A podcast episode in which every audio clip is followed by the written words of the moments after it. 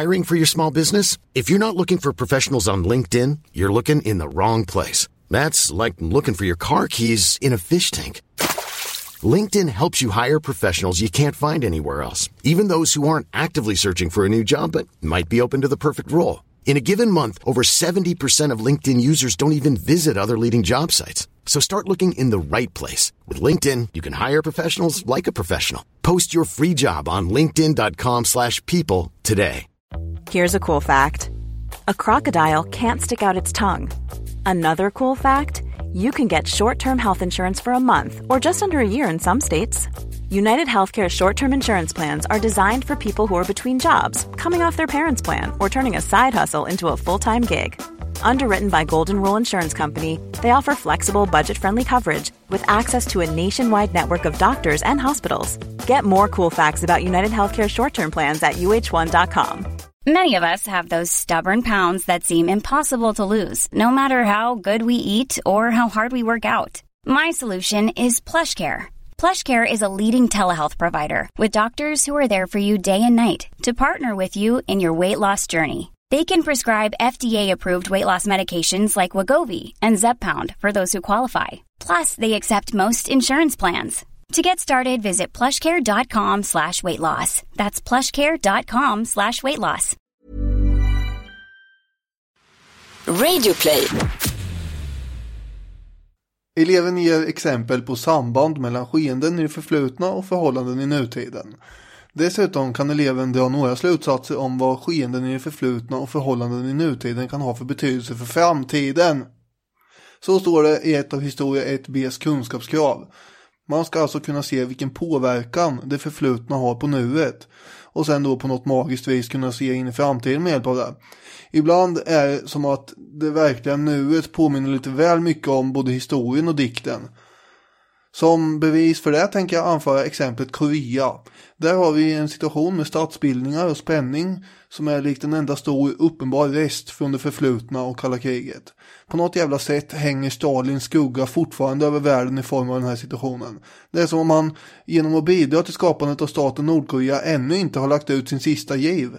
Det här påminns vi av till och från då nya robotuppskjutningar eller andra hot och underliga utspel kommer från det isolerade landet.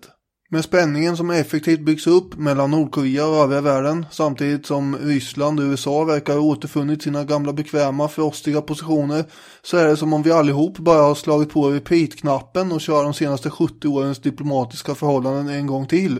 Och igår när jag inte hade något annat för mig så tänkte jag nej jag orkar inte med det här längre, nu blir det en film. Då kommer jag ihåg att den här filmen Olympus Has Fallen, det var en späckad spektakulär actionfilm. Den skulle ta och se för jag kommer inte ihåg så mycket av den som förra gången så jag tänkte vi kör på den. Ganska snart så inser jag att det handlar om Nordkorea igen. I diktens värld den här gången där allt håller på att gå åt helvete igen. Ingenstans får man fly undan för lite lugn och ro tydligen. Inte till historien, inte till filmvärlden och definitivt inte till klassrummet där eleverna kräver att det måste pratas om Nordkorea och USA för det är farliga grejer som händer. Så då flyr jag helst till historien. För den är ju åtminstone på betygande avstånd och kanske kan man se om man ändå kan dra några slutsatser om den där luddiga framtiden som är positiva. Och jag tänkte ta med Robin dit för säkerhets skull. Det här är historiepodden om Koreakriget. Hej!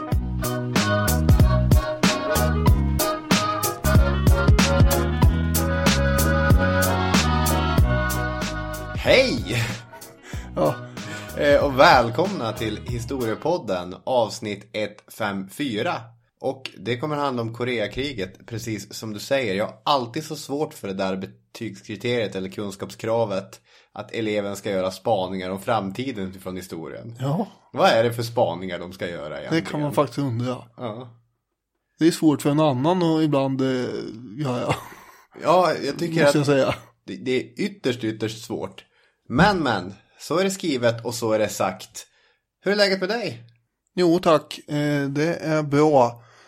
Jag sitter ju i en podcast som görs tillsammans med Radio Play och då kan det inte vara dåligt. Nej, så är det. Det är härligt att få göra den här podcasten med Radio Play. De har många fina poddar så gå in på deras app eller på deras hemsida och kolla.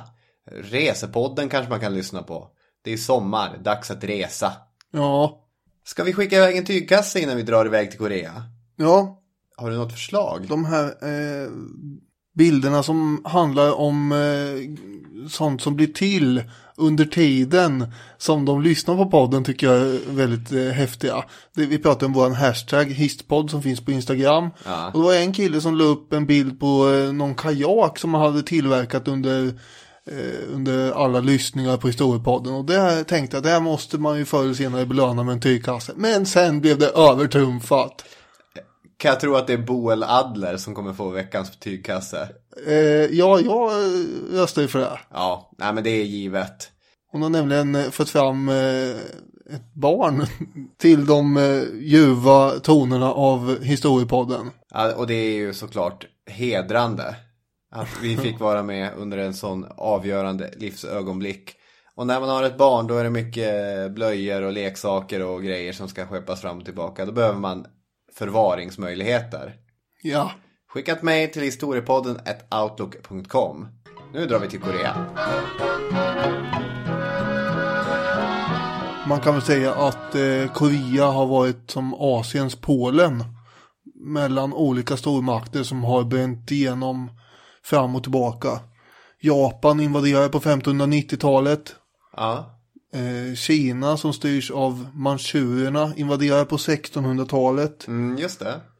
Och lyckas då ställa Korea i någon form av vasallförhållande till Kina under ett tag. Sen har vi då lite lugn och ro ett tag där fram till att sino-japanska kriget på 1890-talet dyker upp. Mm. Kina och Japan som utkämpar det här kriget på Korea för säkerhets skull. Ja. För att det vill de inte göra någonstans tydligen. Och sen då 10 år senare när rysk-japanska kriget byter ut och som också delvis utspelar sig på Korea-halvön. Så de har ju inte haft det lätt här alltså mellan Ryssland, Kina och Japan lär man ju säga. Nej, det här har ju delvis med geografin att göra. Ja, självklart. Om man ska peka ut Korea på en karta så är det en halvö som du säger. Den ligger nära Japan och sitter ihop med nordöstra Kina, Manchuriet. Och är som en passage mellan de två. Och Japan vinner ju de här två krigen jag nämnde där med Kina och Ryssland och kommer förvandla Korea-halvön till en koloni helt sonika. Mm. Och gör slut på 500 års Jei-dynasti 1910. Ja. Och ja, det var ingen rolig situation att vara koloni under japanerna. När första världskriget tar slut så bildas ju Nationernas förbund, NF. Just det. Och förutom att anordna omröstningar på Åland, som du brukar återkomma till. Ja, det får vi aldrig glömma bort. Så hade de också den här grejen med att nationer skulle ha självbestämmande. Just det. Och det här uppmuntrar koreanerna till att ja, men då kanske det är våran tur nu här. Så då har ju de en del demonstrationer som är ganska omfattande. Det ska vara uppåt 2 miljoner deltagare i en särskild demonstration. Det här tyckte inte japanerna om. Så de slog ner den brutalt och det ska ha dödats 7 000 människor och fängslats 47 000. Så Japan fortsatte att trycka ner klacken mot halsen på koreanerna i ungefär 30 år till. Ja, för sen kommer vi komma in på 1940-talet. Och vi kommer komma in på andra världskriget. Och vi vet väl alla hur det går för Japan under andra världskriget. Det är väl en synnerligen bekant historia. I och med Cairo-konferensen 1943, där träffades Kinas dåvarande generalissimo Chiang Kai-shek, även Winston Churchill och Franklin D. Roosevelt. De medverkande, de lovade självständighet till Korea när tiden var mogen. Stalin var inte med på den här Kairo-konferensen därför att när det begav sig 1943 så var inte Sovjetunionen och Japan i krig med varandra. Nej. Det skulle komma att förändras och Sovjetunionen kommer senare att ansluta sig till deklarationen från mötet. Så att det finns alltså ett beslut om att Korea ska få sin självständighet. Under några år av förvaltarskap från de fyra stora så skulle demokratiska institutioner arbetas fram och en smidig självständighetsprocess skulle kunna äga rum. Det är ju en jättebra plan. Jag tänker, vad kan gå fel? Ja, mycket. Ja, precis. Snabbspola fram 2 år så är vi i Jalta. Och Sovjet har bestämt sig för att medverka i en planerad invasion av Japan. Mm. Och från amerikanskt håll så är man livrädd att Sovjetunionen inte ska klara av att säga nej till hela den koreanska halvön, alltså vid en japansk kapitulation, att man ska bli av med hela Korea till Sovjet. Det var inte alls tänkt. Så därför så enas man om att Sovjetunionen ska motta den japanska kapitulationen i norra Korea och USA ska motta den i södra Korea. Och man drar gränsen längs med den, får man säga, legendariska 38:e breddgraden. Ja, den är väldigt legendarisk. Det finns ingen breddgrad som jag är lika bekant med som just den 38:e. Nej, den 17:e som man delar Vietnam längs också. Ja, just det. Vad du kan. Äsch. Det här är ett deal som bägge kan sägas vara okej nöjd med. Man måste ha koll på sina breddgrader. Ja. Det är såklart. Ja, men de är ganska nöjda med det här bägge två, eftersom i norra Korea så får Stalin den tunga industrin och han får tillgång till isfria hamnar i ett ganska intressant område. Medan USA får vad då i södra Korea? Jo, de får den absoluta majoriteten av befolkningen. 21 miljoner av totalt 30 miljoner bor i södra delen av Korea. Och huvudstaden. Och huvudstaden, ja, precis. Vidare problem tar form i den klassiska kalla krigsproblematiken där temporära lösningar kommer att bli permanenta. För mellan 45 och 47 så finns det en amerikansk-sovjetisk kommission som ska verka för att förbereda självständigheten. Det går inte asbra för den där kommissionen. Nej, det var inte helt friktionsfritt, om jag tycker milt. Ja, men det är ett tufft uppdrag. Sovjetunionen och USA har olika syn på hur världen efter andra världskriget ska se ut. Ja. Och de propagerar för olika ekonomiska system. Men tanken var ju alltså att man skulle ha en gemensam regering. Det var inte meningen från början att det här skulle delas. Nej, det, absolut. Det var ju bara en temporär lösning under en över en period då man ska fasa ut det. Men på något outgrundligt vis så råkar det bli så att amerikanerna, de börjar samarbeta med de koreaner som har samarbetat med japanerna tidigare. Och i Nordkorea så börjar man rensa ut de som har samarbetat med japanerna. Och så blir det så att vänsteranhängare, de söker sig norrut och högeranhängare så att säga söderut. Ja, precis. Och det är andra saker som söker sig till platser där de inte var. Den här frågan om vad man ska göra med Korea, den letar sig från den ursprungliga kommissionen in till inte Nationernas förbund men väl Förenta Nationerna. Som ju är ett av de stora resultaten efter andra världskriget. Det här ambitiösa, riktiga fredsbevarande projektet. Och nu när vi har ett nytt fint och fräscht FN, då ska det väl användas, säger USA. Och de för över Koreafrågan till FNs generalförsamling, väl medvetna om att de med ganska god marginal dominerar den här generalförsamlingen. Ja, FN är inte rätt väg att gå eftersom Korea inte ens är med i FN, svarar Sovjetunionen, också väl medvetna om att USA dominerar generalförsamlingen. Men där hamnar den ändå. Dessutom är man ivrig att från amerikanskt håll sätta igång med röstandet, alltså i Korea, att så snabbt som möjligt bara gå vidare. Jag har ett citat här från en rådgivare på amerikanska utrikesdepartementet som skriver: ett val i Korea skulle resultera i en överväldigande majoritet i den södra delen av landet mot kommunism, även om vi skulle få en nästintill enhällig röst för kommunism i den norra delen. Mm. Så att man vet ju att fria val kommer innebära en icke-kommunistisk seger. Så 1947, då antar generalförsamlingen i FN en resolution om att UNTKOK, Temporary Commission on Korea, ska bildas. Och den här kommer senare göras permanent och helt enkelt tappa teet. Från att vara UNTKOK blir en UNKOK. Yes! Och i val 1948 så väljs Syngman Rhee till Fria Koreas första ledare. Och i och med det så är 15 augusti Republiken Korea ett faktum. Mm.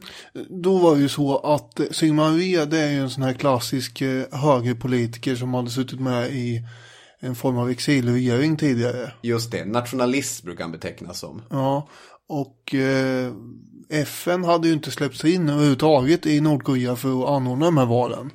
Nej, UNTKOK var ju portade från Nordkorea. Ja, det försvårar möjligheten att bedriva ett val där. Ja. Så därför höll man det ju bara i Sydkorea, eller i den södra delen då. Mm. Och när man utropar republiken Korea är det ju därför bara där som Syngman Rhee har någon form av makt ju. Ja, men det tyckte han inte själv. Ja, han insåg nog att det var som han ville ändra på det. Ja, absolut. Och bara några veckor efter så utropas Demokratiska Folkrepubliken Korea med Kim Il-sung i spetsen. Och då egentligen, redan där 1948 så är vi ju i det läge där vi fortfarande står och stampar. Nu vet jag en grej här. Aha. Apropå dra slutsatser om framtiden. Ja. Baserade på det förflutna. Låt höra. Jag tror att om en vecka så kommer... det är så här dålig spaning, men Kim Il-sung, han som du nämnde nu, ja. Han är den evige presidenten. Just det. I Nordkorea. Och det är klart att det kanske han inte är om det systemet faller, men det har ju funnits i snart 70 år, så då kan man ju tänka sig att det finns i ett tag till. Och då kommer han fortsätta vara president. Det är ju en sån här klassisk... Han har varit död i 24 år i och för sig, men ändå. Det är en sån här klassisk Trivial Pursuit-fråga. Att Nordkorea är en nekrokrati. Mm. Att statschefen är död. Just ja. Alltså det är ju väldigt, väldigt bizarrt. Det får man säga. FN ställer sig bakom Syngman Rhees regering som den enda lagliga regeringen. Men ändå ska man notera att FN inte menar att republiken Korea, alltså Sydkorea, har något mandat att regera norr om 38:e breddgraden. Sovjet, å andra sidan, ställer sig bakom Kim Il-sungs regering. Alltså har vi två stycken regeringar som bägge anser sig egentligen ha rätt till hela halvön. Just det. 1948 så då drar ju de sovjetiska trupperna från Nordkorea. Mm. Lämnar. Och 1949 så lämnar de amerikanska trupperna Sydkorea. Mm. Och det gör de delvis för att de tycker att Syngman Rhee är lite väl mycket propagerar för ett krig. Han är ju på att tjata på amerikanerna inte minst hela tiden. Ja. Nu måste vi ena landet här. Så de tänkte att det är bäst vi drar härifrån då innan han skapar ett krig som vi blir indragna i. Precis. Med vänner som de här. Vem behöver fiender? Ja, precis. Och man förs också det militära biståndet till Sydkorea så de fick inga materiell så att säga krigsmateriell för att ha. Jag har läst svenska historikern Tommy Sjöbergs lilla bok om Koreakriget. Nätlig historia, 120 sidor. Den kan ni gå och låna på biblioteket om ni vill. Han pekar på en rad händelser som går att kritisera när det gäller de här tidiga åren och hanterandet av situationen. Det som ledde till att den här gränsen längs 38:e breddgraden görs permanent. Inte minst det här att man gick fram med val i bara södra halvan av Korea eftersom FN, som du sa, inte hade tillträde till norra delen. Alltså kalla kriget är ju redan igång och man tycks vara inne i en typ av krigslogik redan. Där medlande och kompromissande på allvar inte, liksom, det finns inte på spelplanen. 1949 finns ingen kontakt mellan FNs kommission och norrsidan alls. Inte heller mellan Syngman Rhees regering och Kim Il-sungs regering. Alltså det är helt dött där. Och vill man på allvar verka för en medling, då var kanske inte att anordna val i bara ena halvan rätt sätt att gå tillväga. Det är ju svårt att prata om i efterhand, men... Ja, på något sätt måste ju området förvaltas. Jo, absolut. Men det kommer ju vara svårt att få fram ett valresultat som accepteras när det bara är genomfört i ena halvan av landet. Ja, men då blev det ju som det blev, att man får styra i den halvan. Det är ju omöjliga positioner att dyrka upp det här. Ja. Det är inte så att man bara kan lägga sig ner och inte göra någonting i södra delen för att de i norr inte vill vara med. Nej, absolut, men ingen av sidorna kompromissar ju. Nej, någonting. Det är vi inte direkt sugna på, någon av dem. Nej, precis. Men du kritiserar ju så att säga själva företeelsen att man hade ett val. Ja, att man går fram i valet i det läget. Jag säger att Tommy Sjöberg lyfter det som en av grejerna som hjälper till att befästa gränsen. Mm, ja. Ja, det var ju en olycklig utveckling, men den hade ju redan slagits in på ganska omgående efter att USA och Sovjet delade upp landet. Mm. Och en annan sak som jag bara slutligen kort tänkte poängtera är att det kinesiska inbördeskriget har ju avslutats 1949 med att Mao Zedong och dennes kommunistiska styrkor har gått vinnande ur. Någonting som gjorde både USA och inte minst Sovjetunionen superförvånad. Ja. Va?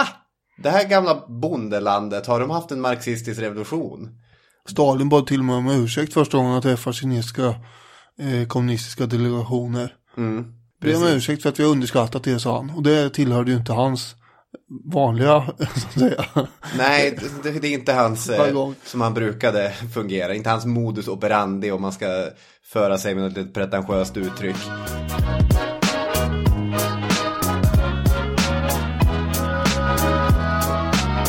USA hade varit ganska hands-off och överhuvudtaget var de rätt hands-off i Asien. Alltså de 5 första åren av kalla kriget präglas ju av en stor Europacentrering. Dean Acheson, den legendariska utrikesministern, säger ju till och med i tal 1950 att Sydkorea låg utanför USAs defensive perimeter. Mm.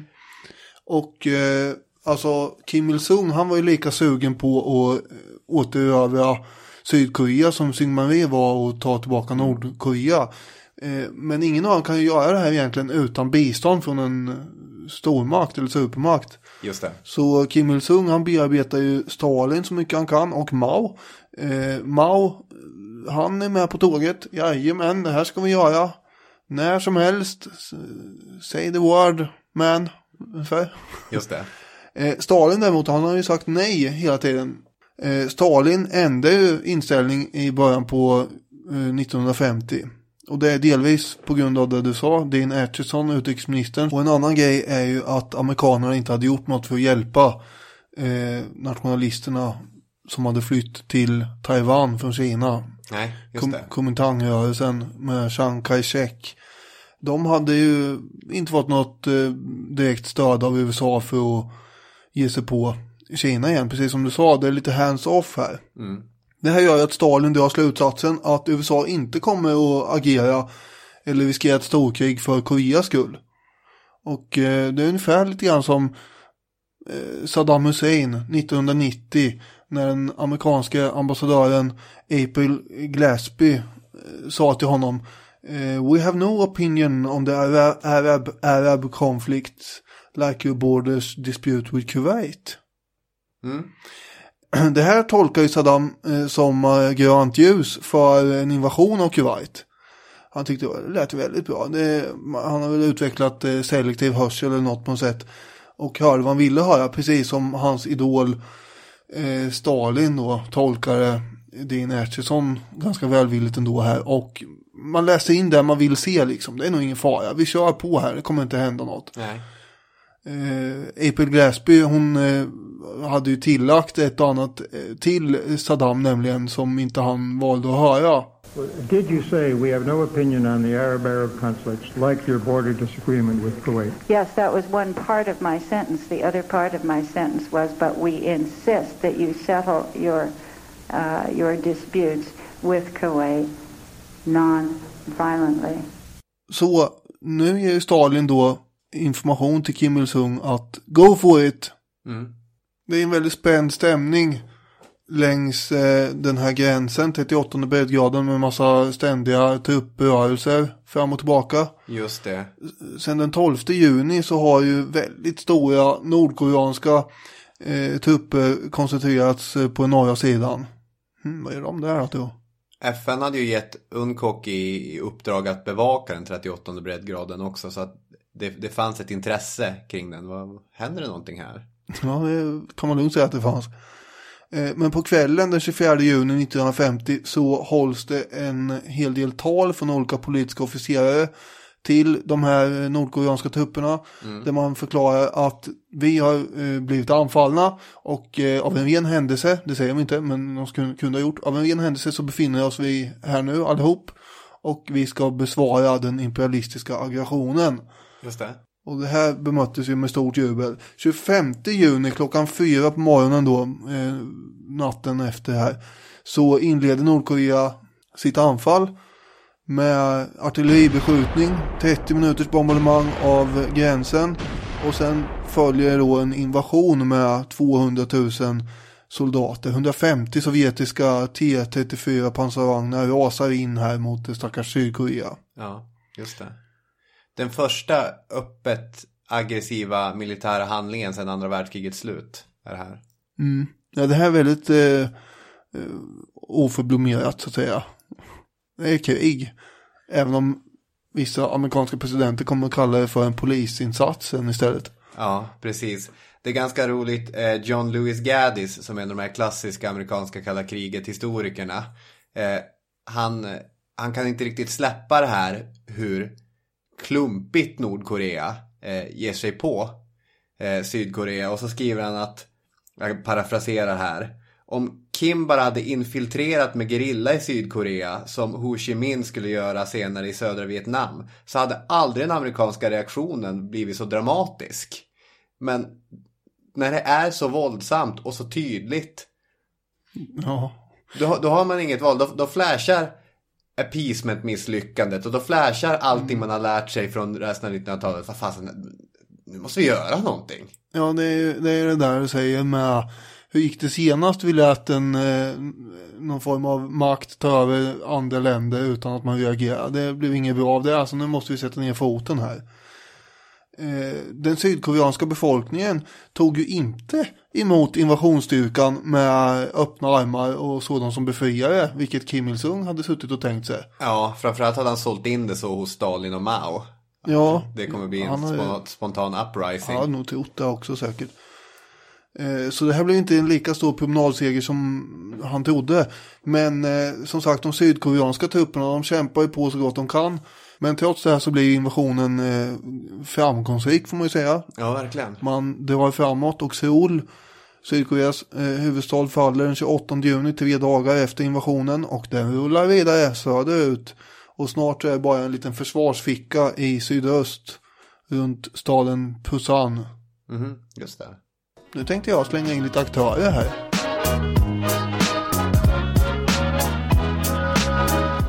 Vi backar lite grann här till 1945 där vi har en amerikansk hjälte som är general och som står och tar emot den japanska kapitulationen på fartyget USS Missouri.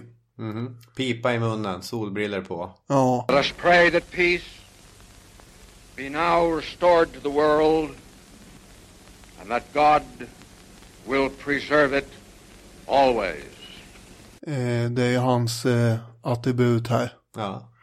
Det är en helt unik situation som befinner sig i Japan. Det är helt sjukt om man tänker på det.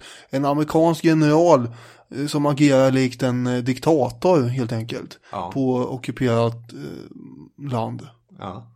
Douglas MacArthur. Jag kommer ihåg första gången jag stötte på den här liraren i de här svartvita dokumentärerna man såg när man var yngre. Uh-huh. Och jag kommer ihåg med bilderna när det var japanska barn som sjöng för honom och lämnade över blommor och för att hylla sin erövare där. Mycket imponerande och fascinerande figurer. America's number 1 soldier, General Douglas MacArthur, celebrates his 70th birthday in Tokyo. The city's schoolchildren surprise him with a special greeting in English.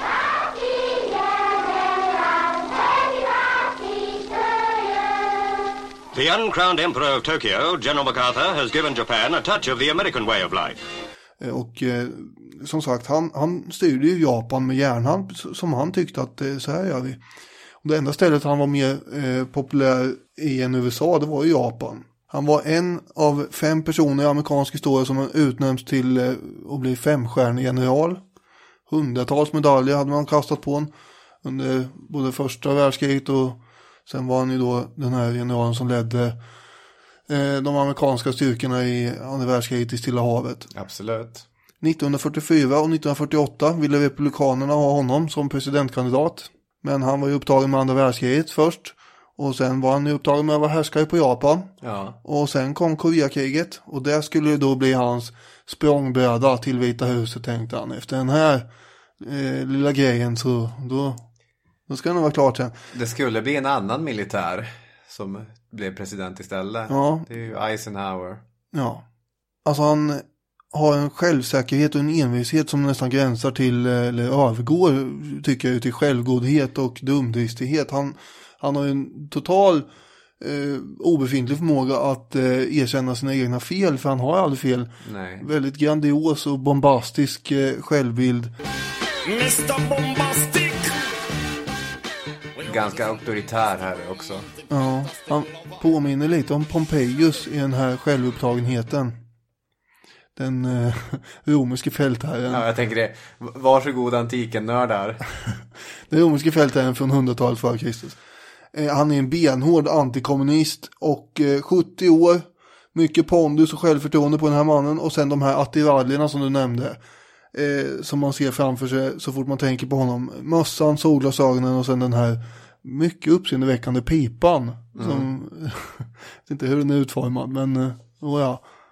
Sen har vi då presidenten Harry Truman. Just det. När vi ställer den här mycket karismatiska generalen bredvid den här mannen Harry Truman. Ja. Så visst blir det vissa kontraster.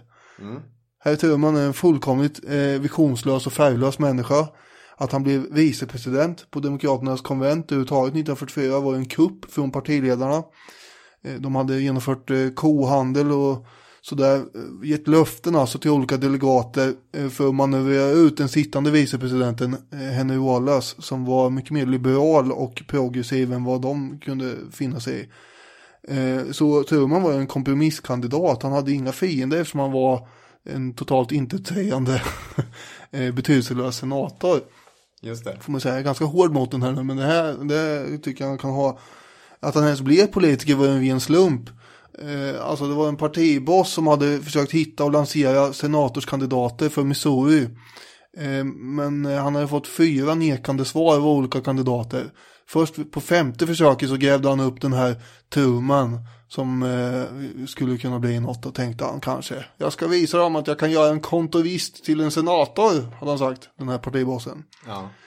Och Truman växte upp med en far som ville att hans söner skulle vara hårda och tuffa. En sån här pappa som kan man tänka sig på 1800-talet inte var, och början på 1900-talet var ganska hård helt enkelt.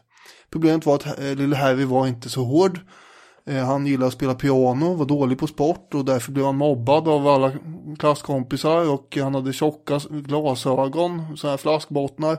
Det var upplagt för att han skulle bli hemjagad av skolkompisarna. Och det här måste jag ha tärt på honom och byggt upp någon slags hävdelsebehov. Han hade ett stort hävdelsebehov på grund av det här. Och han misslyckades 3 gånger med att driva företag. Sista gången var någon form av herrklädesbutik som gick åt skogen. Innan den här partibossen hittade då. Han erkände ju direkt själv när Roosevelt hade dött och han bara hade varit vicepresident i ungefär 82 dagar. Att det här var inte han lämpad för. Det här, nu är han USAs president. Det kände han sig väldigt illa till mods med egentligen. Och han visar ju ganska snabbt upp sin fullkomligt odiplomatiska ådra också här genom att han snäste av Molotov vid något tillfälle, den ryske utrikesministern, som påstod att han aldrig någonsin har blivit behandlad så illa av någon människa, vilket säger en hel del om man har suttit och supit ihop med Stalin, måste jag säga. Ja, faktiskt. Men det strunta Truman i. Alltså, om man säger så här, Trump framstår ju som världsvan i jämförelse. Truman hamnar helt i händerna och i knät på den här hårdfara och fullkomligt oresonliga antikommunistiska fraktionen i Demokratiska partiet. Roosevelt hade byggt upp ett förtroende med den här paranoide Stalin. Mm. Och det tog inte särskilt lång tid för Truman och hans gäng att sabotera det förtroendet. Den brittiske, vad heter han, Halifax, som var utrikesministern i Chamberlain och sen blev ambassadör i USA. Lord Halifax. Ja, han sa ju att Truman, det var en hedlig medelmåtta, en tafatt men välmenande amatör. There's never been a faster or easier way to start your weight loss journey than with PlushCare. PlushCare accepts most insurance plans and gives you online access to board-certified physicians who can prescribe FDA-approved weight loss medications like Wegovy and Zepbound for those who qualify. Take charge of your health and speak with a board-certified physician about a weight loss plan that's right for you. Get started today at PlushCare.com/weight-loss. That's PlushCare.com/weight-loss. PlushCare.com/weight-loss. I'm Sandra, and I'm just the professional your small business was looking for. But you didn't hire me because you didn't use LinkedIn Jobs. LinkedIn has professionals you can't find anywhere else, including those who aren't actively looking for a new job, but might be open to the perfect role, like me.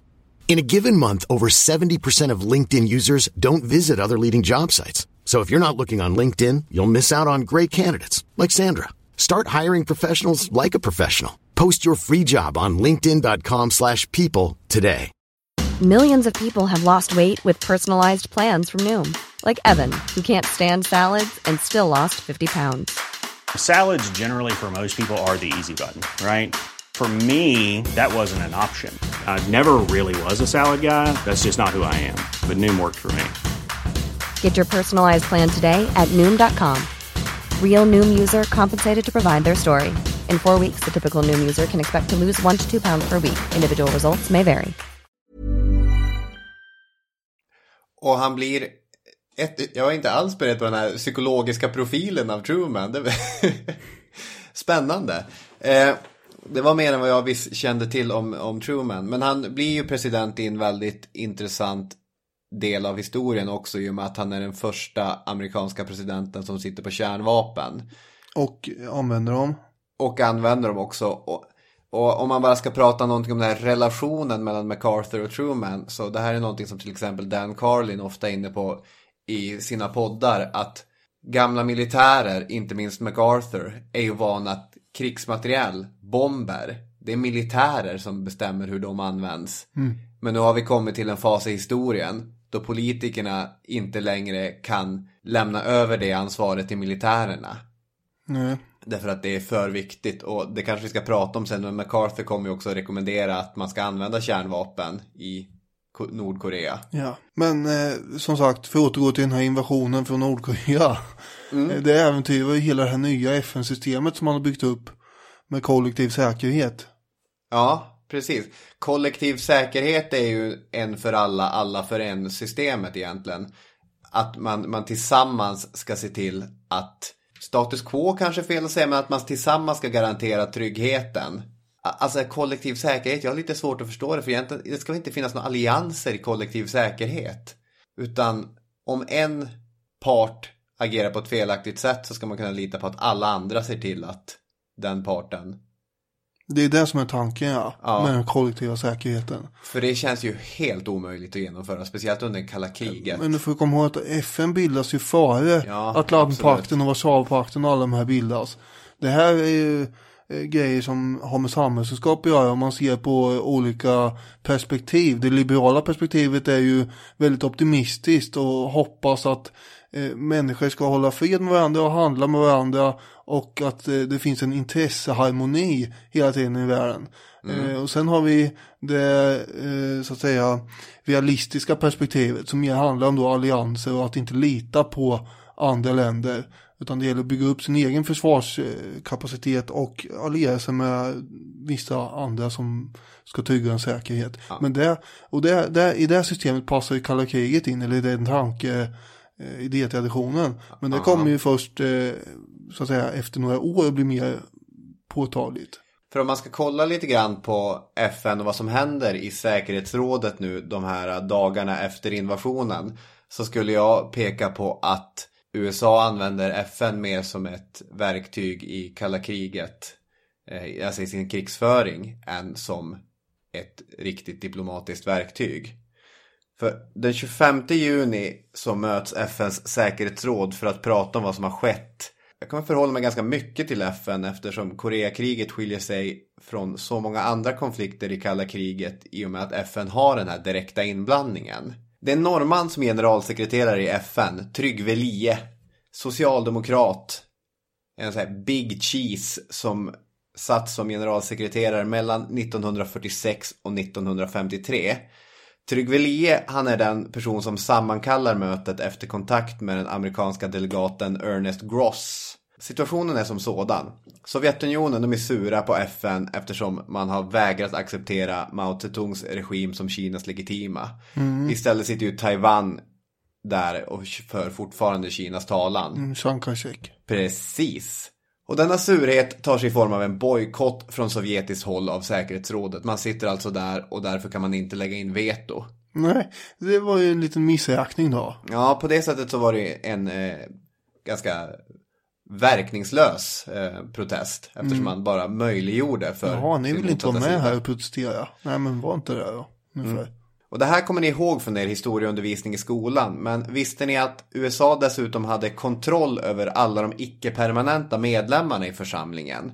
För de fördelades då på ett system efter region. Det skulle finnas 2 stycken från Latinamerika, en från Västeuropa, en från The British Commonwealth, en från Mellanöstern och en från Östeuropa.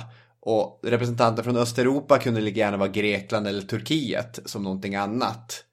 Så under hela 50-talet så är USAs position i säkerhetsrådet mycket stark. Och utan Sovjets veto så är den rock solid. Så vad som händer 25 juni är att USA lägger fram en resolution om att Nordkoreas invasion är ett brott mot freden.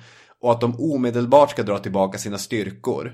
Det finns en enda stat i säkerhetsrådet som motsätter sig den här resolutionen och det är Jugoslavien. Då är det lätt att skratta, den enda öststaten är den enda som motsätter sig det här förslaget.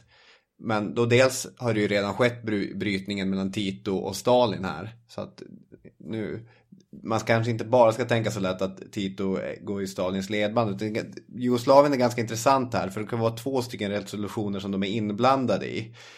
Vad Jugoslavien röstar nej på, varför de lägger en egen resolution är, de menar att det finns inte nog med information och det finns inte nog med objektiv information för att styrka att det faktiskt är...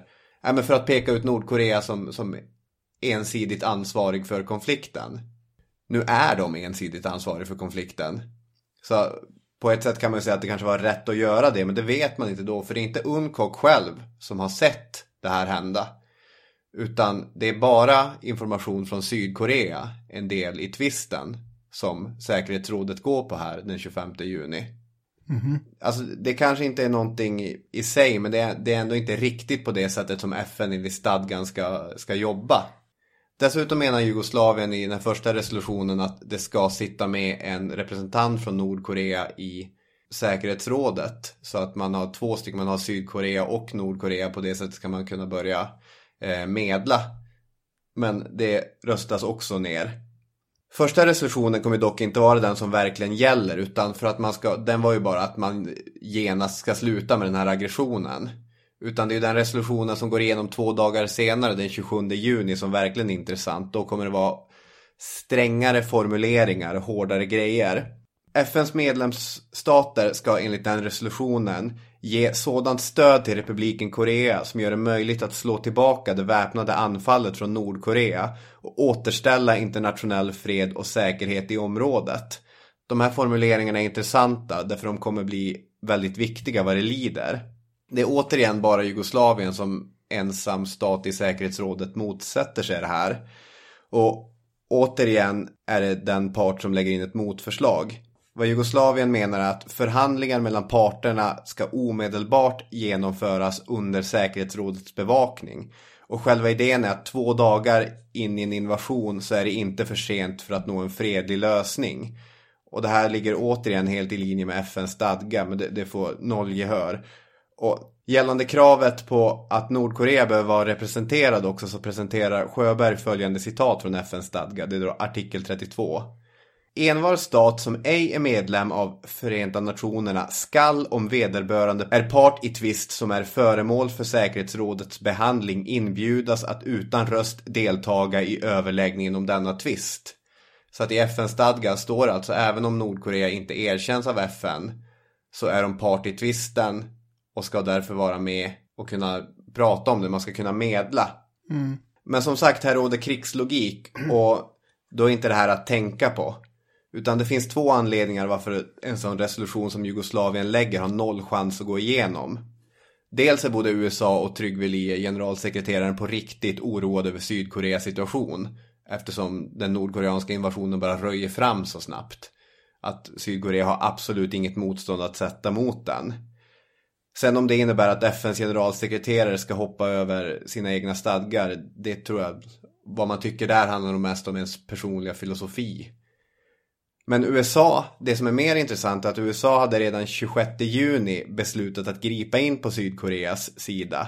Och det beslutet tas 16 timmar innan resolutionen läggs fram. Så oavsett resultatet på säkerhetsrådets möte så hade USA gått in i Korea. Det enda som skiljer är vilka märken man skulle sy fast på sina uniformer när man gjorde det. Och det är, alltså, när man tittar på FN, det är väldigt lätt att börja liksom kritisera USA för alla grejer. Därför att det är lite skenheligt, eller det är väldigt manipulativt i alla fall. Och jag vill inte att det ska tolkas som att jag tar part för Sovjetunionen eller Nordkorea eller så i den här konflikten. Jag tycker bara det är intressant att kolla på hur USA använder FN. För det handlar ju väldigt mycket om att det finns politiska poänger att plocka på det här sättet. USA flyttar en del av flottan från Filippinerna till Taiwan samt ökar stödet åt Frankrike i Indokina i samma vändning. Det här gör man 26 juni. Truman ansåg sig att ha rätt att göra det här eftersom Nordkoreas invasion visade att världskommunismen nu hade gått från att bara infiltrera länder till bara direkt attack. Men beslut fattas om intervention och det är 16 stater med USA inblandade, däribland supermilitärmakter som Belgien, Nya Zeeland och Luxemburg. Men några stora också, Frankrike är med och Kanada är med och Storbritannien är med. Det är ju stater som faktiskt har... Sverige skickar fältsjukhus och grejer. Mm, precis, men de som skickar militärer, det är 16 stater. Och det är över hälften av markstyrkorna är amerikaner, 85% av flottan är amerikaner och 95% av flyget är amerikaner. Med Dean Achesons ord: det skulle vara politiskt och psykologiskt värdefullt med trupper från andra länder än USA, men det spelar ingen roll rent militärt. Och det var NATO-medlemmar eller nationer som hade intresse att vara på USAs goda sida som ställer upp. Ett exempel är Sydafrika som går med i Korea mot att de tycker det vore bra om generalförsamlingen kunde kritisera apartheidpolitiken lite mindre. Och en ganska ful sida här att Storbritannien och USA efter det här verkar för att det ska bort från generalförsamlingens agenda. En sista grej som är problematisk då. Men nu har vi beslutat att vi ska gå in. Det kommer vara en FN-operation. Vem ska leda den då? Militärkommandot under FN-flaggs leds av den amerikanska regeringen. Och den ger carte blanche att operera helt fritt. Och den här resolutionen går igenom 7 juli. Dagen efter utses General Douglas MacArthur till chef över den här FN-operationen. Ja. Och det är mycket passande eftersom han sitter i något slags palats där i Tokyo i Japan och är i närheten med sin 8:e amerikanska armé. Och den skeppas ju över då till den här fickan vid Pusan-området för att hjälpa sydkoreanerna att bita sig kvar där. Mm.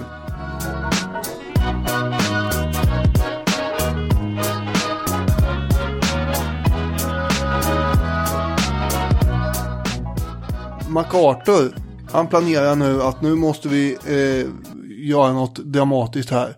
Den stora strategen slänger fram sin idé om en amfibieoperation. Just det. Han tycker att man ska gå i land vid staden Inchon som ligger 4 mil väster om Seoul, alltså långt ifrån fronten. Och han tänker sig att man ska angripa nordkoreanerna i ryggen genom att öppna en ny front där. Och fördelen med det här är att Seoul är ju en kommunikationsknutpunkt via, som de skickar underhåll ifrån ner till sina trupper söderut, nordkoreanerna. Så det skulle leda till att transporter av sånt här underhåll helt enkelt skulle avbrytas tvärt i så fall. Så det är ju bra utifrån den aspekten, men geografin är knepig här. Det är alltså en trång skärgårdskanal med väldigt häftiga tidvattenskillnader vid stranden. Vid lågvatten så bildas det en 6 km lång gyttja vid stranden där och man skulle fastna helt hjälplöst om man försökte åka i land där med en massa landstigningsfordon och båtar och grejer. Så att då måste man ju vänta i så fall till att det här är rätt läge. Det här är en av få platser i världen där det är så stora skillnader mellan ebb och flod. Och det inträffar 2 gånger per dygn. Som högst är vid 6.59 och 19.19. Och det visar sig att den enda dagen som egentligen kan bli aktuell när den är som högst det här högvattnet för en sån här operation, det är den 15 september. Och väntar man en månad till, då kommer Nordkorea ha tagit hela landet. Så då har man ju ändå bara en front om man slår upp den där. Så det här måste ju hända nu den 15.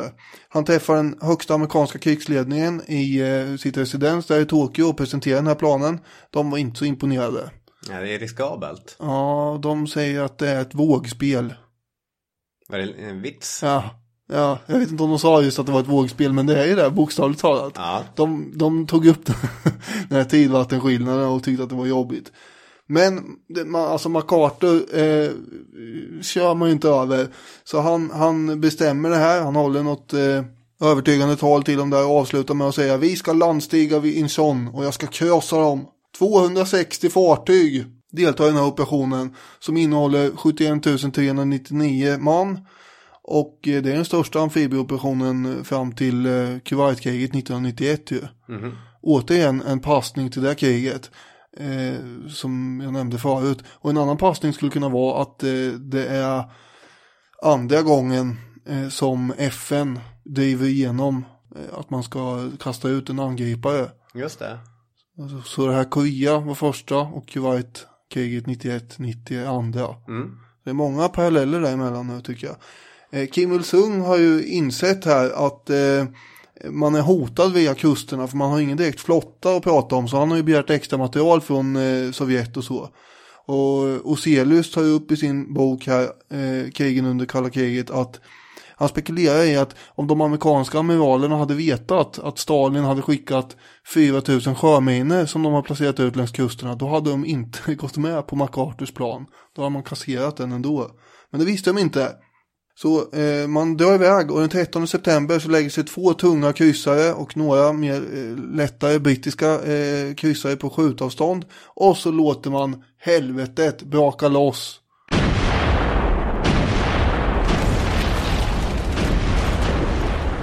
Över den här lilla ön Volmido som ligger i anslutning till Inchons utkanter. Och det var ju där man hade tänkt att man skulle gå i land på morgonen. När tidvattnet var 1.15. Ja. Samtidigt som de här kryssarna bombarderar de nordkoreanska ställningarna på Volmido, så sveper de här attackflygplanen in från hangarfartygen som också ligger i närheten och släpper sådär 50 ton napalm över den här lilla ön. Mm. Man sopar i banan här för att kunna gå i land så smidigt som möjligt. Och sen kommer då dagen D, den 15 september. Och det dagliga, eller morgonens bombardemang upphör ju framåt 6:15 på morgonen när solen går upp, och då stormar man den här ön Volmido. MacArthur är själv på plats, och återigen kommer jag ihåg de här svartvita dokumentärfilmerna, för det där har fastnat när man ser honom. Han sitter och kikar med sin kikare där, han ser väldigt överlägsen ut och spanar ut mot stränderna där. Ja. Sen när man har intagit den här ön, då är ju klockan tillräckligt mycket för att nu har ju tidvattnet dragit sig tillbaka igen då. Då är det bara att sitta och rulla tummarna och vänta i 11 timmar på att tidvattnet ska bli högt igen, så man kan gå i land på de andra stränderna. Och det börjar inträffa då runt 5:30 på eftermiddagen, och då rullar man i land där. De kommande dagarna så rycker FN-styrkorna fram mot Seoul, och från 3 håll angriper man den här stan som det bor miljoner människor i den 25 september. Mm. 20 000 nordkoreanska soldater finns i stan. Intensiva gatustrider. De centrala delarna förstörs fullkomligt, men efter 3 dagar så har man återtagit den här viktiga och symboliska huvudstaden. Samtidigt så, precis som MacArthur har förutsett, så kommer det här leda till att de nordkoreanska underhållslinjerna söderut bryter samman och kapas. Och den 8:e amerikanska armén vid Pusan, de börjar då knuffa på sin front där nere. Och till slut så möts ju amerikanerna från Seoulområdet och Pusanområdet, så har man återtagit Sydkorea. Precis. Och landstigningen har alltså varit en stor framgång, får man ju säga. Visserligen så hade ju FN-styrkorna här en total överlägsen eldkraft. Och kritiker mot operationen menar att de nordkoreanska trupperna, de hade ju De var ju ändå i princip färdiga. De orkade inte ett dugg mer där nere. Så de hade blivit krossade ändå av den 8:e amerikanska armén efter ett tag. Och det här var egentligen bara någon form av fåfäng uppvisning i någon sorts excess av den här Douglas MacArthur. Men han menar ju på att den faktiska utvecklingen bevisar att han hade bedömt det här rätt och viktigt. Ja, och det är ju ett av krigets stora vändpunkter, verkligen. Så är det. Samtidigt så har dels lite olika saker har hänt, men i säkerhetsrådet så har Yakov Malik, den sovjetiska representanten, satt sig ner i sin stol och tagit med sig ett helt kuvert av stora veton, så att det är inte så lätt att bara få igenom resolutioner längre. Nej, just det. Nu är det färdigt. Nu är det färdigt med det. Dessutom så har han gett sig fan på bara ödsla allas tid. Det finns statistik på hur många ord som sades under 1950 om Koreakriget. Det är totalt 90 000. Och av de här 90 000 så är det 60 000 ord som kommer från den ryska representanten. Han hade en del att säga. Han står bara och maler på för att skjuta på saker. Som en sån här person som sitter på ett möte och bara pratar. Ja, ja men det är en konst det med. Verkligen. Men det som är intressant, när MacArthur har gett över nycklarna till Syngman Rhee och säger ja, nu har ni Seoul. De är tillbaka på 38:e breddgraden. Och då är ju dealet enligt FN-resolutionen under vilket man jobbar. Det var ju status quo man skulle uppnå. FNs medlemsstater ska, citat, ge sådant stöd till republiken Korea som gör det möjligt att slå tillbaka det väpnade anfallet från Nordkorea och återställa internationell fred och säkerhet i området. Visst har man slagit tillbaka de väpnade trupperna och visst har man återställt det som var. Det här kan styrkas ytterligare med både citat från Truman och från Acheson. 29 juni säger Truman att operationen, citat, var avsedd för att återställa freden och återupprätta gränsen. Och Acheson lägger till samma dag: syftet är uteslutande att återge republiken Korea samma status som den hade före invasionen från norr. Så att gå över den 38:e breddgraden, det skulle egentligen förvandla interventionen från FN-ledda styrkor till ett erövringskrig. Och det kan FN-stadgan egentligen aldrig tolerera. USA kommer dock köra en liten luring här, och de kommer öppna en dörr att flytta frågan från säkerhetsrådet till generalförsamlingen. Eftersom där har vi inga jobbiga veton. Nej. Så resolutionen som möjliggjorde att man fortsatte över 38:e breddgraden, den antogs samma dag som de första amerikanska styrkorna gick över gränsen. Men 3 dagar tidigare hade sydkoreanska styrkor gått över gränsen. Det finns en CIA-analys som Tommy Sjöberg har grävt fram som presenterar de goda skälen som den amerikanska politiken hade för att gå över 38:e. Det var 1. Den nordkoreanska regimens störtande skulle vara en diplomatisk svår förlust för Sovjet. 2. Det är ju då andra sidan på den medaljen. Det skulle innebära en vinst för USA och västvärlden, både geografiskt och statusmässigt. 3. FNs prestige skulle höjas.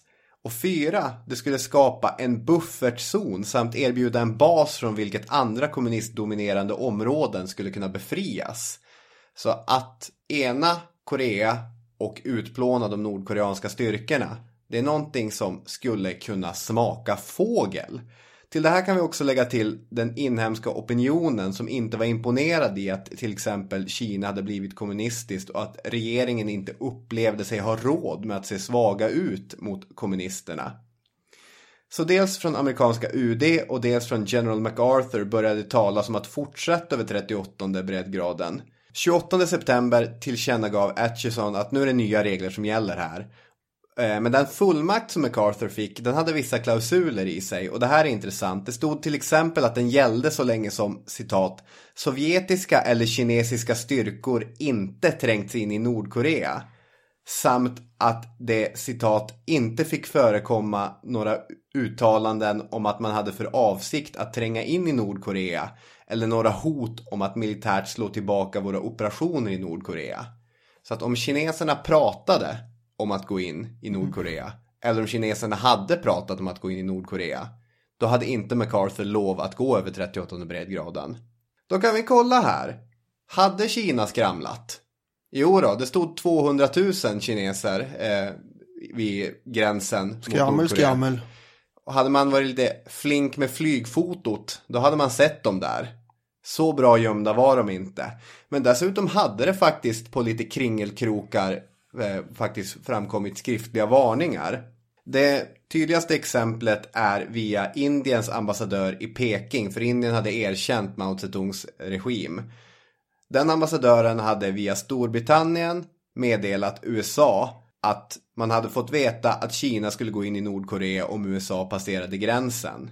Men utan diplomatiska kontakter, då får man ju lita till andra och tredjehandsuppgifter. Och MacArthur, han hade dessutom slagit fast att eftersom Kina saknade både flyg- och pansarvapen så skulle man helt enkelt inte våga gripa in. Ingen fara.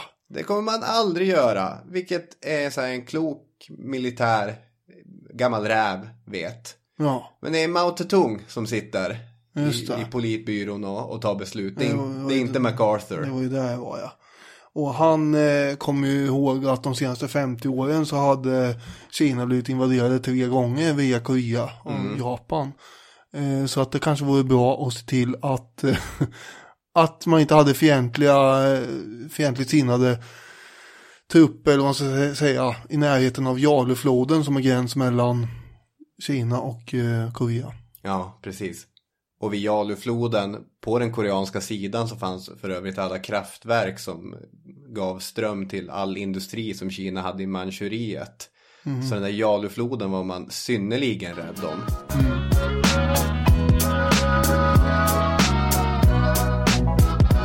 Redan i oktober hade kineserna gått över Jalufloden för att hjälpa Nordkorea. Mm.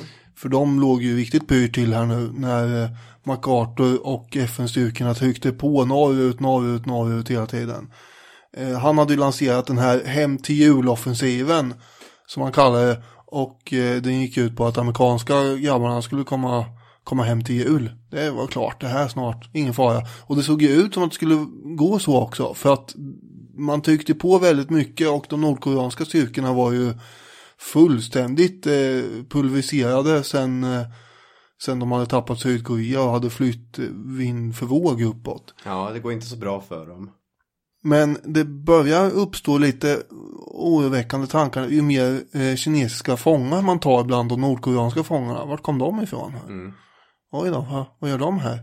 Så en del förhör man ju sådär, och de säger ju också att det är flera 100 000 som ligger vid gränsen här och väntar. Nej, men det valde man nog inte tro på riktigt.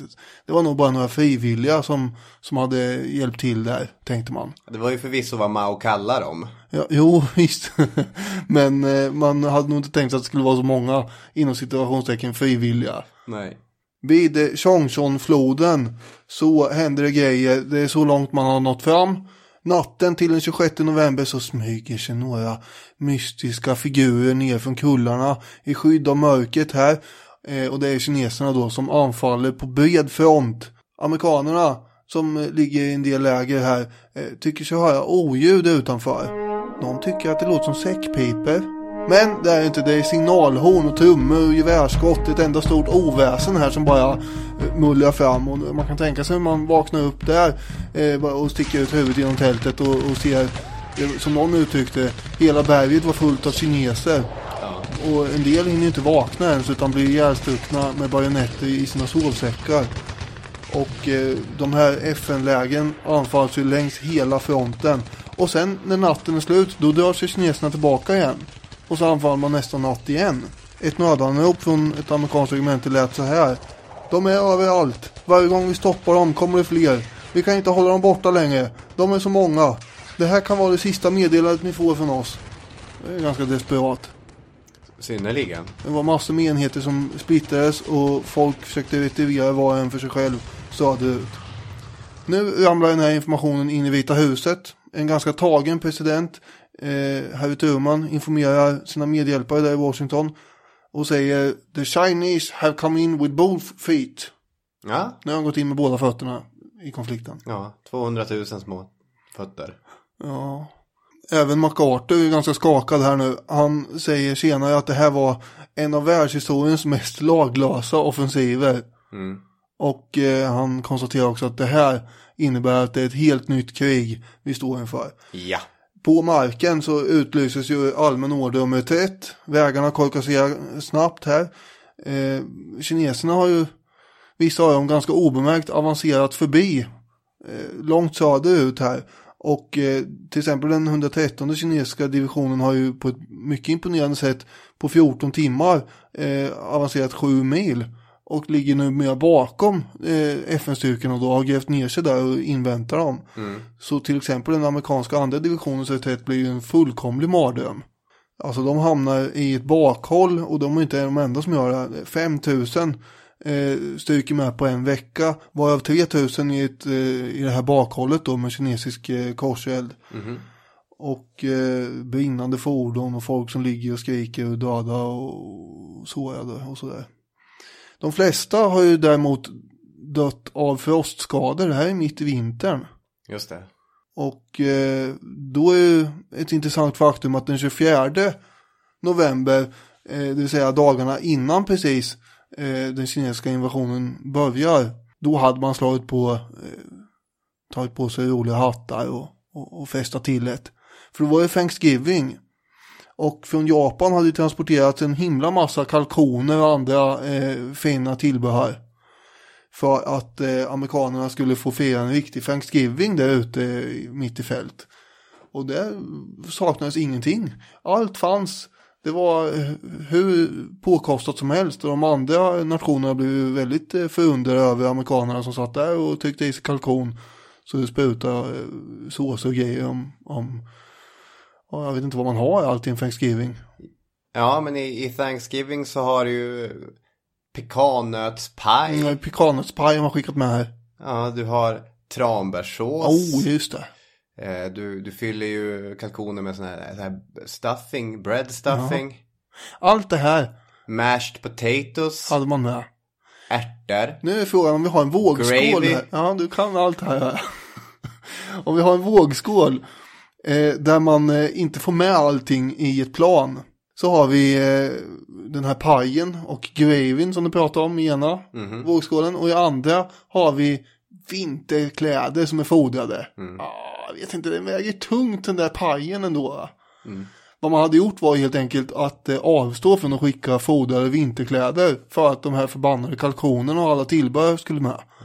Det här gjorde ju att ganska många amerikaner dog av frostskador istället där i reträtten. Det finns ett underbart MASH-avsnitt om det här, därför att om du drar till minnes alla de svartvita dokumentärer du har sett om MacArthur i solglasögon, då kan jag dra till minnes alla hundratals timmar av MASH som jag har suttit framför tvn och sett, den klassiska amerikanska sitcomen som gick i 11 år om ett krig som pågick i 3 år mellan 72 och 83 gick den. Och ja, men i ett avsnitt när det är den här kalla vintern och alla går omkring och försöker byta till sig en bra överrock eller ett par fodrade kängor. Det är stark tv. Fantastisk tv-serie. Stark tv? Ja, oerhört stark. Det är så svart. Det är väldigt svart humor, men det är väldigt hjärtligt också. Jag har lärt mig oerhört mycket om Koreakriget genom MASH. Ja, jag har inte sett så himla många avsnitt. Jag kommer mest ihåg att jag tyckte att det var verkar inte så himla kul. Ja, det är jätteroligt. Och Douglas MacArthur är ju en riktig så här driftkucku i det. Han får känga efter känga. Ja, det kan han kanske ha. It's a lousy little war, but we'd still love to see you. And I'm sure we can scrounge up a beach. And you can splash in and give us a speech with your corn cob pipe and your 5 gold stars. Big Mac is coming, he'll put on into this war. Oh, the UN decided it was time for Mac to take an encore. Nu var det ju så att det var inte bara amerikanerna som saknade vinterkläder.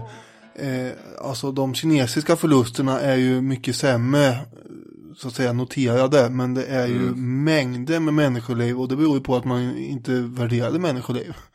Utan deras övertag låg ju i kvantitet och kasta fram så mycket folk som möjligt. Men de hade ju som sagt inte heller vinterkläder. De kunde marschera i 30 minus i tygskor och vadderade jackor. Till exempel i den 9:e armégruppen så fick ju åtminstone 30 000 förfrysningsskador och tusental dog av det. Men totalt sett under kriget så landar det på miljoner döda och det är ett par miljoner och det är framförallt på kinesiskt och koreanskt konto. Det är väldigt hög dödssiffra i Koreakriget för att vara ett så kort krig.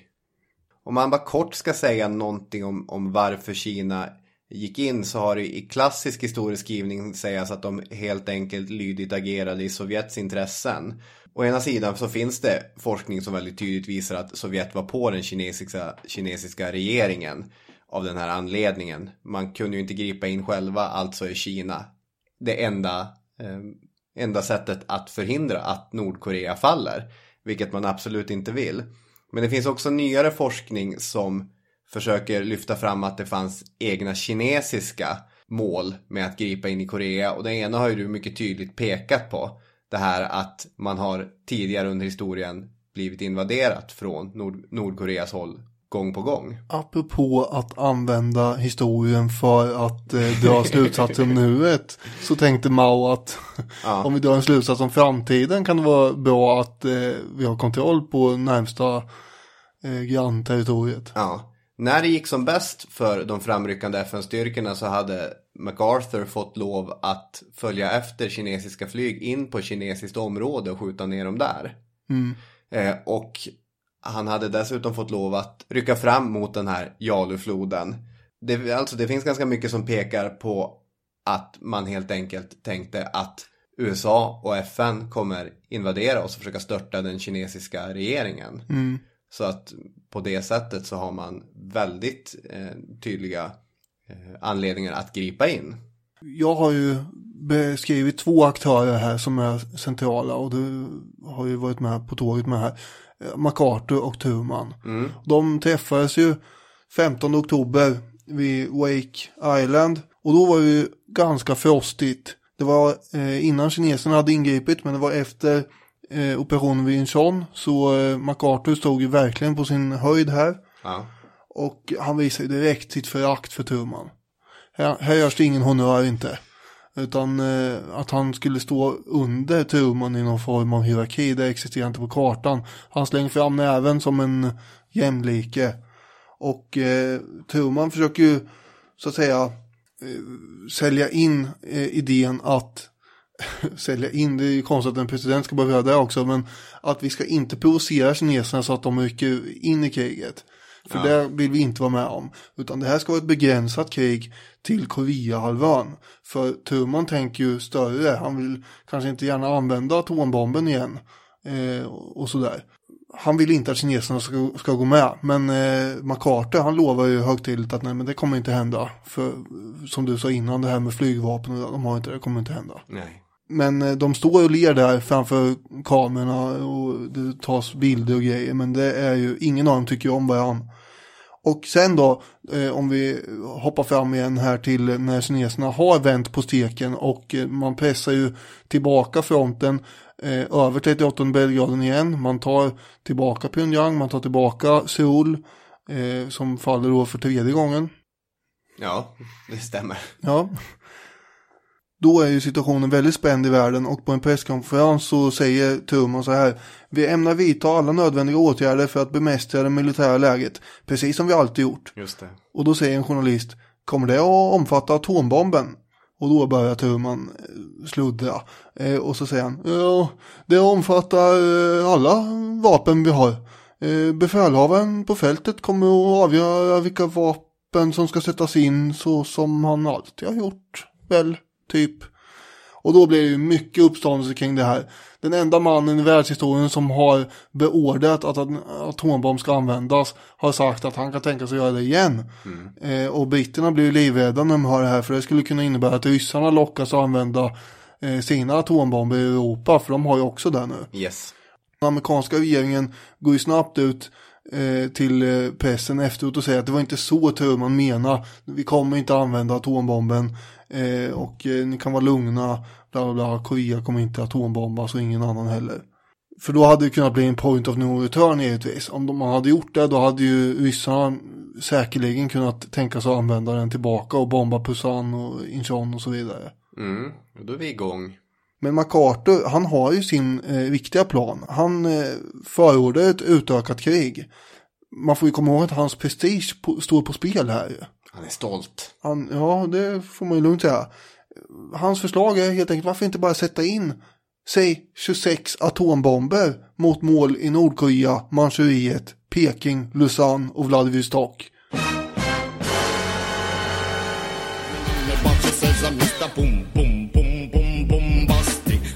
Du skakar på huvudet här. Ja.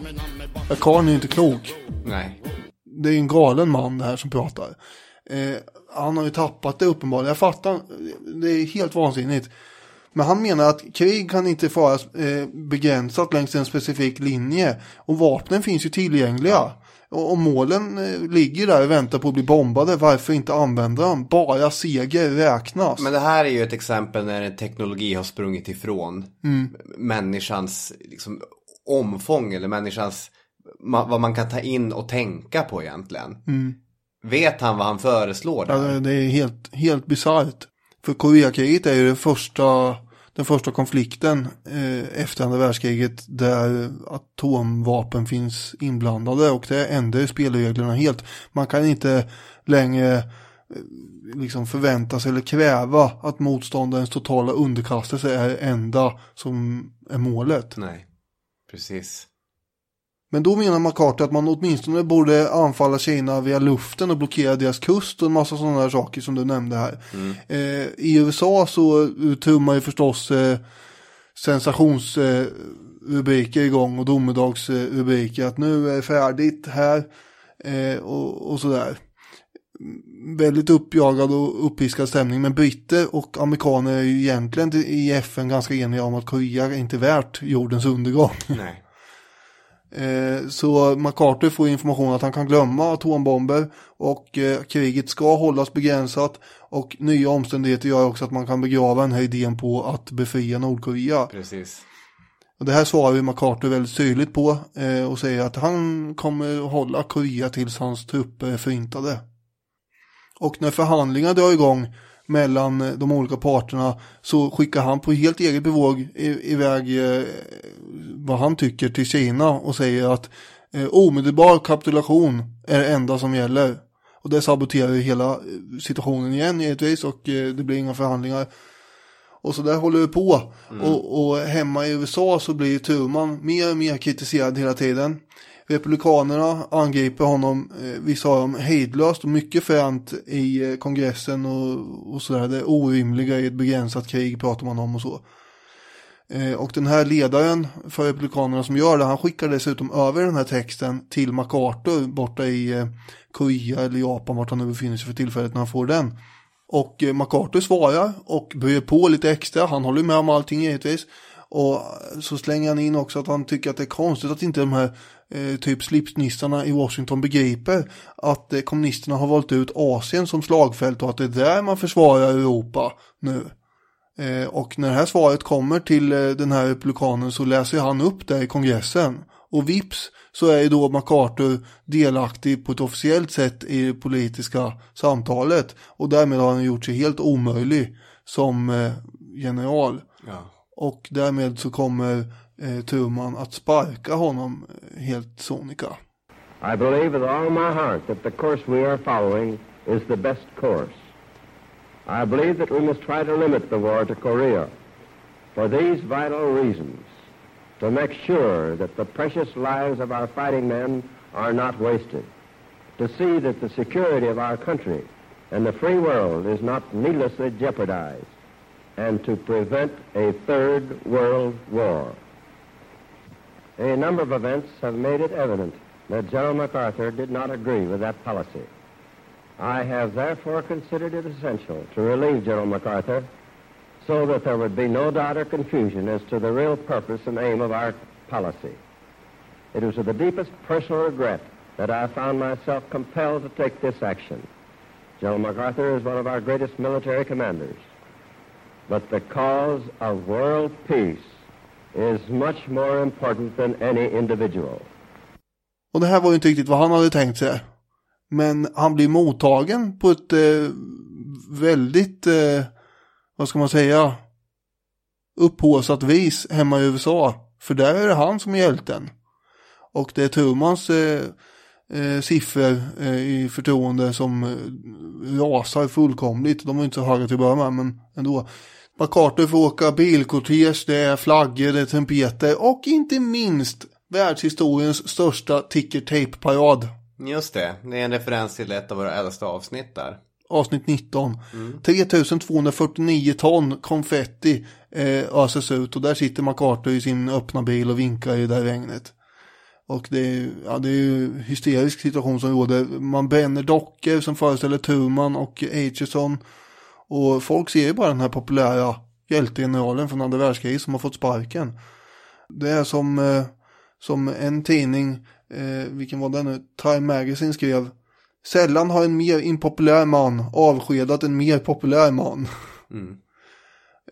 Och han får hålla sitt avskedstal i kongressen.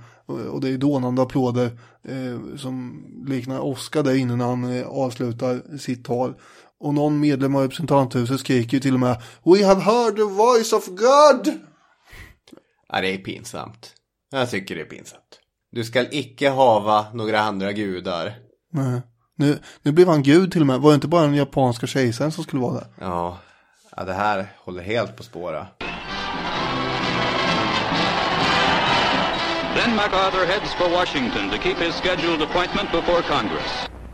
The communist threat is a global one. Its successful advance in one sector threatens the destruction of every other sector. You cannot appease or otherwise surrender to communism in Asia without simultaneously undermining our efforts to halt its advance in Europe.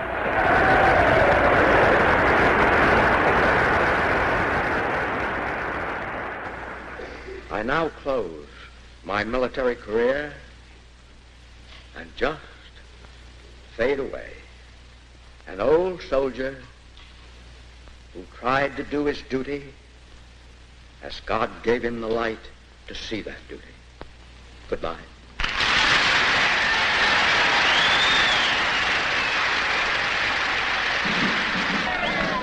That afternoon, all Washington turns out to pay tribute to MacArthur, who heads the parade in a car with his wife, Jean Marie, and son, Arthur. Schools have been let out, and business and government offices closed in his honor. The celebration reaches its climax at the Washington Monument, where a vast throng hails MacArthur, who then goes on to New York. In New York on the following morning, the tumultuous welcome continues. 2 out of every 3 New Yorkers, including 4 million visitors, a total of 7.5 million people, turn out to give MacArthur the noisiest reception ever received by anyone as he tours the city. A blizzard of confetti, ticker tape, and torn paper, which eventually reaches a total of over 3,000 tons, cascades on MacArthur along his 19-mile route.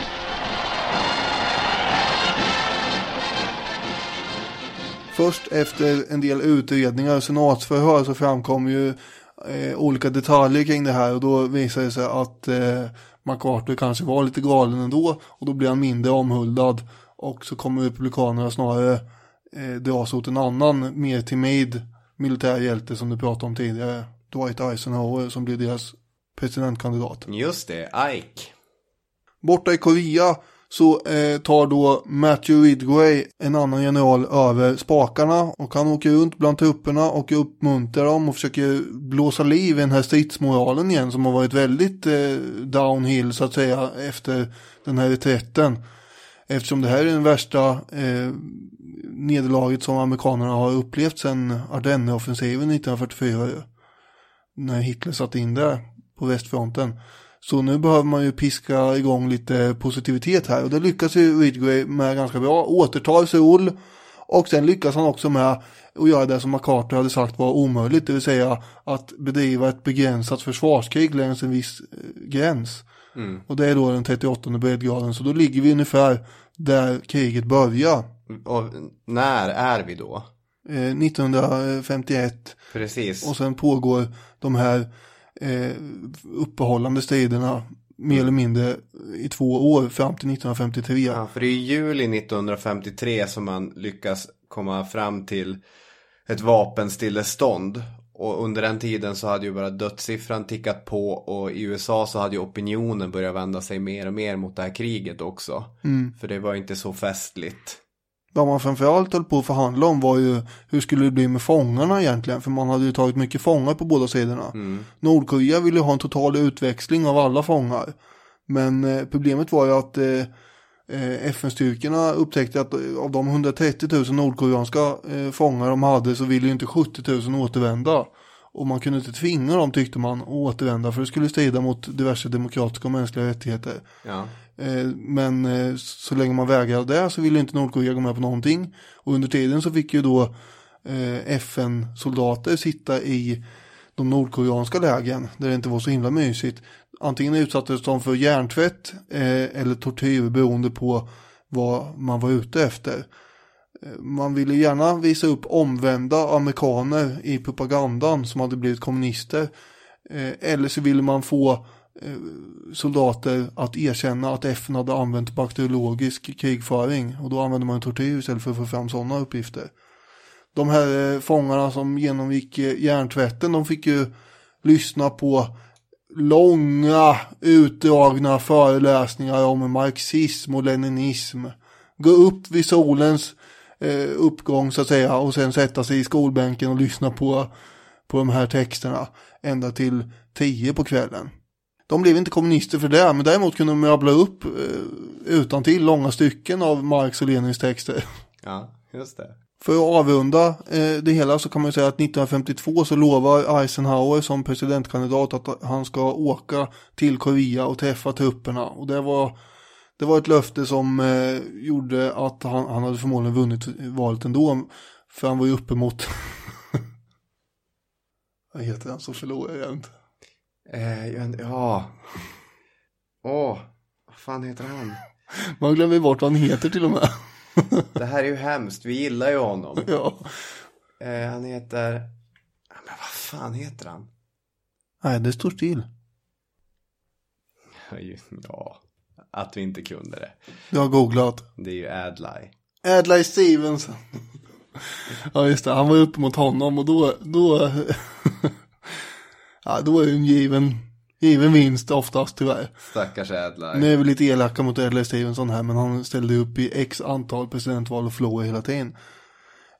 En annan sak som gjorde att man till slut fick till ett stillestånd var ju att Eisenhower också hade sagt att han inte längre tänkte stoppa nationalisterna på Taiwan från att invadera Kina. Mm. Och det var ett hot mot Mao ju, som gjorde att de blev mer vänligt inställda till att avsluta alltihop. Sen dör ju Stalin, vilket naturligtvis spelar stor roll också, för nu råder det ju stor osäkerhet om vem som ska ta över i Sovjet. Och man kanske inte kan räkna med en massa resurser därifrån. Mm. Så då tar det slut 1953. Men Syngman Rhee vägrar skriva på något fredsavtal. För han kommer ju under hela 50-talet, han är ju som besatt av att återförena landet.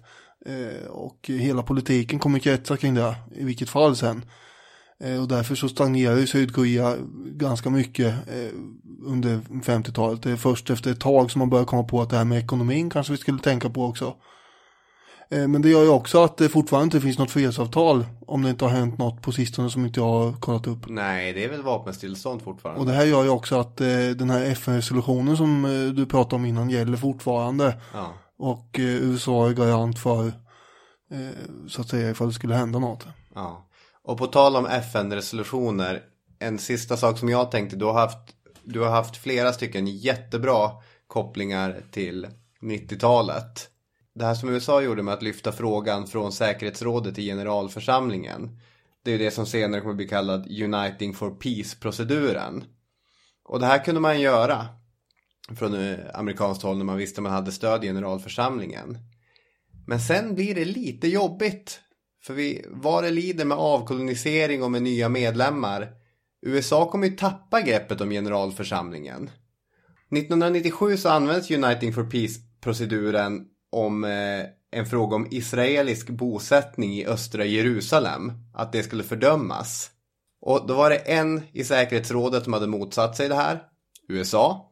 Och när det senare lyftes till generalförsamlingen så säger FN-ambassadören Bill Richardson att det här skapar ett farligt prejudikat genom att det undergräver säkerhetsrådets auktoritet. Men var det inte så USA själva hade gjort? Ja, det är de som har kommit på den där. Ja. Okej, ett långt härligt avsnitt om Koreakriget. 5 miljoner beräknar man ha dött i det. Det är ett blodigt krig. Är det så många? Ja. Mm. Ja, det bortglömda kriget brukar man kalla också, vilket är märkligt. Mm. Att det blev alltså. Mm. Så vi hoppas att vi slipper ett andra Koreakriget. Ja, jag tycker det är förbannat obehagligt nutiden. Ja, och vi hoppas att de stackars människorna som lever i Nordkorea ska få en mycket drägligare tillvaro inom en hyfsat rimlig tid. Är det din spaning om framtiden? Ja, fast jag vet inte hur det ska gå till. Men jag hoppas verkligen det. För världsfredens skull och för de stackars människornas skull. Det skriver jag under på förstås. Vi tackar så jättemycket för att ni har lyssnat. Mm, det gör vi. Skriv kommentarer på Facebook-sidan. Hashtagga histpodd på Instagram. Yes. Ha en bra vecka. Det ska ni ha. Hej med er. Hej hej.